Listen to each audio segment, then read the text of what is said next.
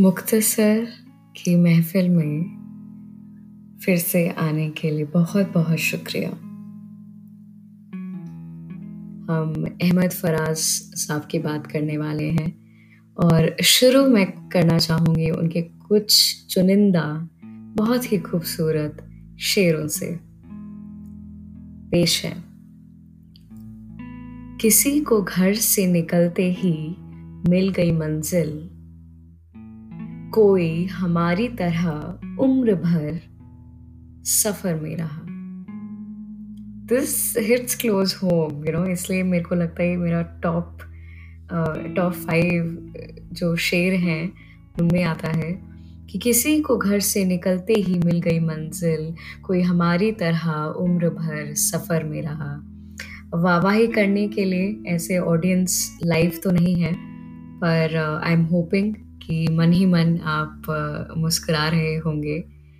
और दूसरा शेर भी प्रस्तुत है। आज एक और बरस बीत गया उसके बगैर। आज एक और बरस बीत गया उसके बगैर, जिसके होते हुए होते थे जमाने मेरे। वाह, चलिए मैं ही मैं ही बोल देती हूँ, आपकी आपकी साइड से भी मैं ही बोल देती हूँ। ये ये फिर से मैं सुनाना चाहूँगी। आज एक बरस बीत गया उसके बगैर, जिसके होते हुए होते थे जमाने मेरे। अब आते हैं कि इनकी इतनी सिंपल और फाइन राइटिंग थी कि he was very popular among his peers and friends legendary poets like Faiz Ahmed Faiz and Ali Sardar Jafri तो इन पोइट्स के बीच में रहते थे, ये उनके दोस्त थे और बहुत ही ज़्यादा इनका जो जो लिखने का तरीका था वो बहुत ही मतलब बारीकी से ये दुनिया और हर सिचुएशन को देखते थे और वही कागज़ पे उतारते थे। And in a career spanning over fifty years Farhaz also faced jail time for criticizing the government rule through his poetry. And he entered a self imposed exile and also wrote some of the finest couplets expressing the pain of heartbreak. तो ये जो कुछ शेर हम already सुन चुके हैं ये उस हार्ट ब्रेक का एक you know that's that's the essence of it and जो फरहाज था ये इनका पेन नेम था and uh, that that's how you know his real name actually was Sayyid Ahmad Shah और uh, ये प्रोग्रेसिव ईयर्स में बहुत बहुत ही बड़े पोएट uh, हो गए और uh, जो इनके शेर और गज़लें हैं वो हर लैंग्वेज में not just English but Spanish Russian and French his his ghazals and poems have been translated into into these many languages और uh, I think आज का जो जोन है वो मैं बस ये बोलूँगी that you just need to sit back listen and enjoy his brilliance and I try to you know cover as much as I can तो एक एनेक्डोट याद आता है um, जो कि मैंने कुछ कुछ टाइम पहले ही पढ़ा था और मुझे नहीं पता था। तो बहुत ही फ़ेमस गज़ल है जिसको आज हम डाइसेक्ट करने वाले हैं लाइन बाय लाइन क्या मतलब है उन कपलेट्स का? क्या बोलना चाह रहे हैं? और वो गज़ल है, रंजिश ही सही। मेहंदी हसन साहब ने गाया था और ये ghazal he was so Faraz was a Pakistani poet पर इंडिया में जो उनकी पॉपुलैरिटी बढ़ी और अब तक लोग अगर you know if they want to relate जो सबसे पहला नाम जब बोलते हैं कि अहमद फराज तो वो गज़ल ही आती है, रंजिश ही सही। तो किस्सा जो मैं एनेक्डोट जो मैं बताने वाली थी वो ये था कि एक मुशायरा था आई थिंक नाइनटीन एटीज़ में एक मुशायरा था जिसमें फराज साहब को इनवाइट किया गया था पार्टिसिपेट करने के लिए। और वहाँ पे जितने पोएट्स इकट्ठे हुए थे, उन्होंने उनसे बहुत ज़्यादा you know they they sort of wanted him to recite this ghazal क्योंकि उन्होंने कब बोला कि यार मौका है और सब कुछ बढ़िया है तो आप प्लीज़ ये ये सुनाएँ।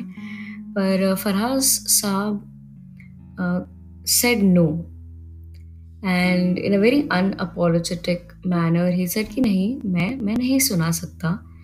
तो उन्होंने रीज़न पूछा कि क्यों भाई ये तो लिखा आपने है और इत, इतना अच्छा चल गया है मेहंदी हसन साहब ने भी गाया है।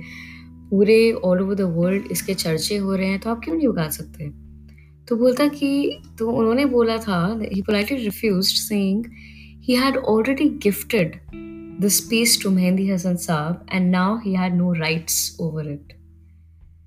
तो जैसे हम बोलते हैं ना कि आप अपनी अमानत किसी के पास छोड़ जाते हैं और फिर वो आपको याद नहीं रहती चीज़ so when you gift to someone that sentiment was so strong for him he thought कि मैंने तो दे दिया अब ये जो गज़ल है ये मेरी अमानत रही नहीं and I thought that that's really beautiful you know मतलब आजकल की दौड़ में जहाँ you know people want to put a stamp on originality and हमने लिखा है हमने बनाया है they are running after you know getting credits which which I don't think is wrong but कुछ लोग बहुत जो जो डिज़र्व भी नहीं करते वो भी इन चीज़ों के पीछे भागते हैं।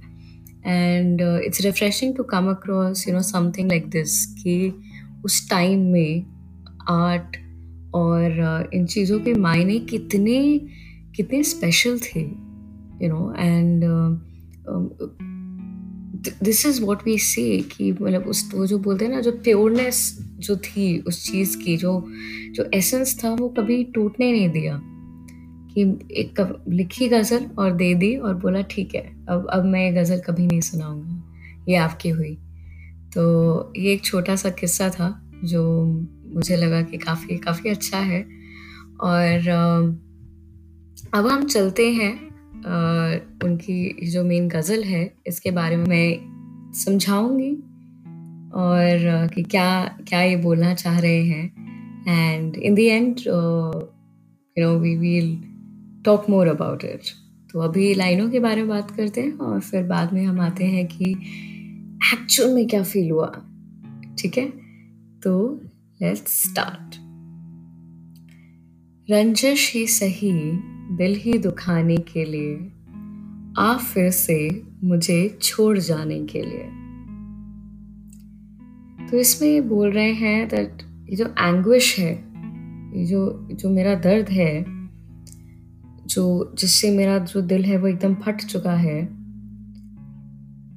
चलेगा मेरे को, तुम वापस आओ और फिर से मेरा दिल तोड़ के जाओ। तुम वापस आओ और फिर से मेरे को अकेला छोड़ के जाओ। और फिर से मुझे छोड़ के जाने के लिए मुझे कोई फ़र्क नहीं पड़ता। मेरा जितनी बार दिल टूटे चलेगा, क्योंकि तुम हो। तो जितनी बार मेरा दिल टूटे कोई प्रॉब्लम नहीं है। तुम वापस आओ, फिर से छोड़ जाने के लिए। पहले से मरासिम ना सही, फिर भी कभी तो। रस्मों रहे दुनिया की निभाने के लिए आ। यहाँ पे बोल रहे हैं कि मुझे पता है कि जो मेरा प्यार है, तुम्हारे लिए वो कोई एग्रीमेंट नहीं था। तुमने एग्री नहीं किया था कि तुम भी वापस प्यार करोगी।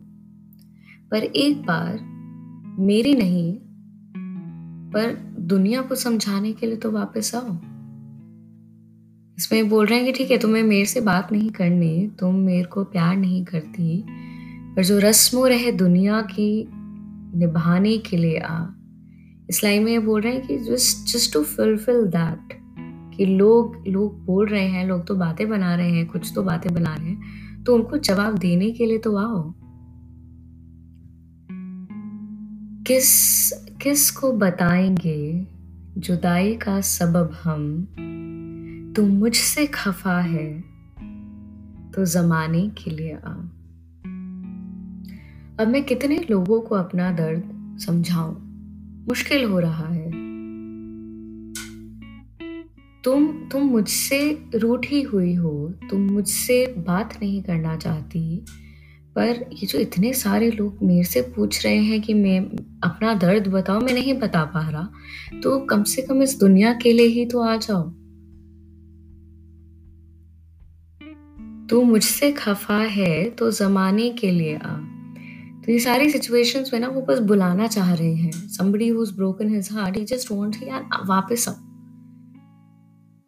तो ये ये सिचुएशंस क्रिएट कर रहे हैं ये दुनिया क्या बोले ये लोग मेरे से पूछ रहे हैं तो, तो वापस आ जाओ। कुछ तो मेरे पिंदार ए मोहब्बत का भरम रख तू भी कभी मुझको मनाने के लिए आ। पिंदार ए मोहब्बत मतलब ये जो मेरा प्राइड है मैं मैं ये जो इश्क करता हूँ तुमसे उसका मुझे बहुत बहुत ज़्यादा जुनून है।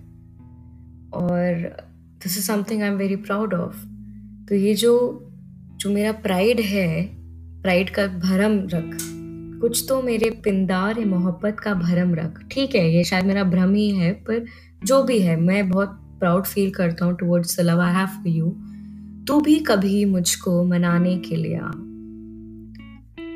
कहीं बहुत बार ही हुआ होगा कि मैंने तुम्हें मनाया होगा, एक बार। अब अब मनाने के लिए आ जाओ। ठीक है, तुम्हें लोगों से नहीं मिलना, कोई कोई और शिकवा नहीं है, पर सिर्फ़ मनाने के लिए आ जाओ। एक उम्र से हूँ, लज्जत ए गिरिया से भी महरूम, ए राहत ए जाम मुझको रुलाने के लिए आ। तो ये बोल रहे हैं कि मेरी, मेरे पीस ऑफ़ माइंड के लिए कम से कम आ जाओ, मेरे को रुला के ही चले जाओ, मेरे को वो भी चलेगा। तो ए राहत है जान मुझको रुलाने के लिए आ। मेरे को राहत दे, कैसे राहत दे कि मुझे रुला के चली जा, पर वापस एक बार ज़रूर आ जा। अब तक दिल ए खुश फहम को तुझसे है उम्मीदें, ये आखिरी शम्मे भी बुझाने के लिए आ। ये जो मेरा दिल है अब भी उम्मीद लगा के बैठा है तुमसे? चलो आ जाओ। ये जो आखिरी शम्मा है ना, इसको जलाने ही आ जाओ। ठीक है।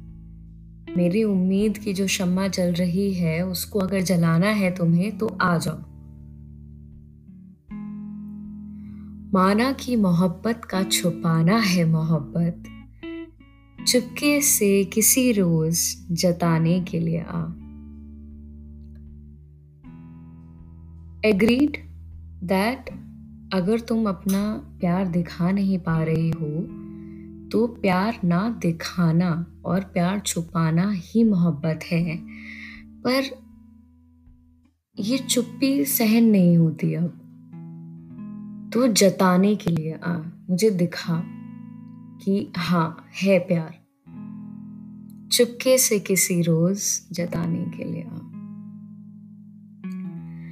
जैसे तुझे आते हैं ना आने के बहाने, ये आखिरी लाइन है इस गज़ल में, कि जैसे तुझे आते हैं ना आने के बहाने, ऐसे ही किसी रोज ना जाने के लिए आ। तो ये आखिर में हताश होके सच बोल ही देते हैं।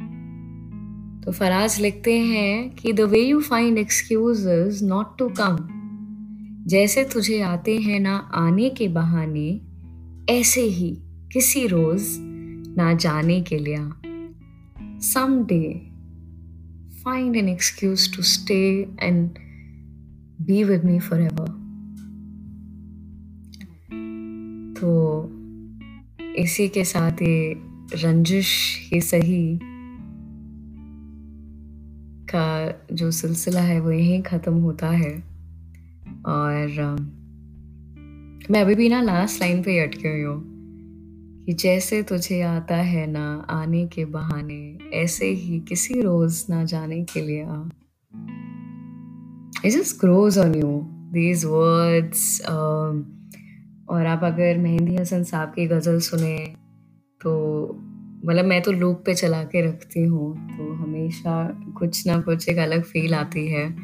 कंटेम्प्रेरी आर्टिस्ट की बात करें तो अली सेठी और पापौन का भी कवर है. They have also sung this ghazal beautifully and I think Ali Sethi takes the cake because जो उनकी आवाज़ है मेहंदी हसन साहब के बाद मुझे लगता है Ali Sethi has done to this ghazal.